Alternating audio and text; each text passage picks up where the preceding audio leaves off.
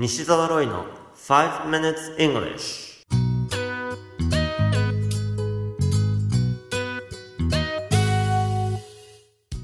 Good morning everyone. こんにちは。イングリッシュドクターの西澤ロイです。5 minutes English 朝の5分間で気楽にそして楽しく英語のポイントを一つ学んでしまおうというこのコーナー。今回取り上げるポイントは転ぶ転ぶことを英語で何というかわかりますか？このコーナーでは面白いもしくはびっくりするような海外のニュースをご紹介しております。今回のニュースはアイルランドからです。北アイルランドの首都ベルファストで84歳の男性が休館として病院に現れました。この男性最近になってふらつくことが多くここ数週間では転ぶことが何度もあったんだそうです。また3日ほど前から左半身の腕と足に力が入らなくなってきたため病院へと向かいました。医者は様々な検査を行っていきそして CT スキャンの結果驚くべきものが発見されました。なんと男性の頭の中に大きな空洞が見つかったのです。空洞があったのは脳の左側前頭葉と呼ばれる箇所でその大きさ約9センチ。骨腫と呼ばれる腫瘍が原因となり空気が入り込んで脳を押し合ってしまっていたとのことです。空気を抜く手術も可能でしたがリスクが大きいために男性は最終的に投薬による治療を選択。3ヶ月経ち左半身の脱力はなくなり状態は良くなっているとのことです。このニュース記事の英語のタイトルは Man 84 who kept falling over found to have large air pocket in his brain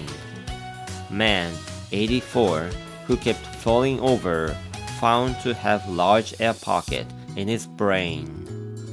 転びがちだった84歳の男性脳の中に大きな空洞が存在 The Sun のニュース記事からご紹介しましたさて転ぶことを表す表現が先ほどの記事のタイトルに含まれていましたね。fall over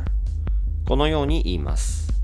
fall を落ちるだと暗記している人も多いかもしれませんがつまずいたり転んだりして倒れることにも fall という動詞は使われます。fall だけでも使えるのですが転ぶという動作を明確に伝えたい場合には over をつけて fall over のように言うんですね。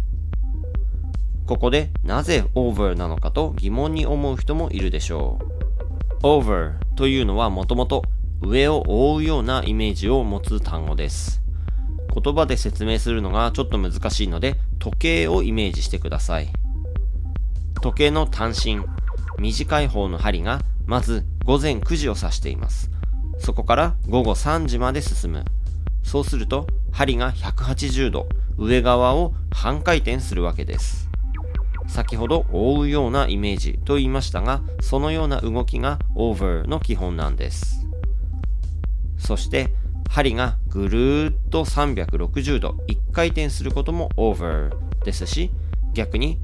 12時から3時のところまで90度だけ動くのも over なんですね。転ぶという場合には立っているところつまり12時のところから倒れることによって3時のところに移動する感じがあります。ですから人が転ぶことや他にも例えば建物が倒れるような場合にも fall over と英語では表現できるんです。最後に2回リピートしておきましょう。fall over fall over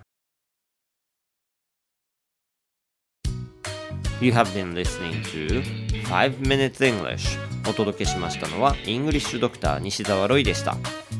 書籍頑張らない英語シリーズと TOEIC テスト最強の根本対策シリーズが全国の書店で好評発売中となっています。累計15万部を突破した西澤ロイの書籍をぜひ書店の語学コーナーでチェックしてみてくださいね。それではまた来週お会いしましょう。See you next week. Bye bye. TOEIC 試験のスコアアップをしたいあなた。この本を読むまでは TOEIC テストを受けてはいけませんイングリッシュドクターの TOEIC LR テスト最強の根本対策 Part 1 and 2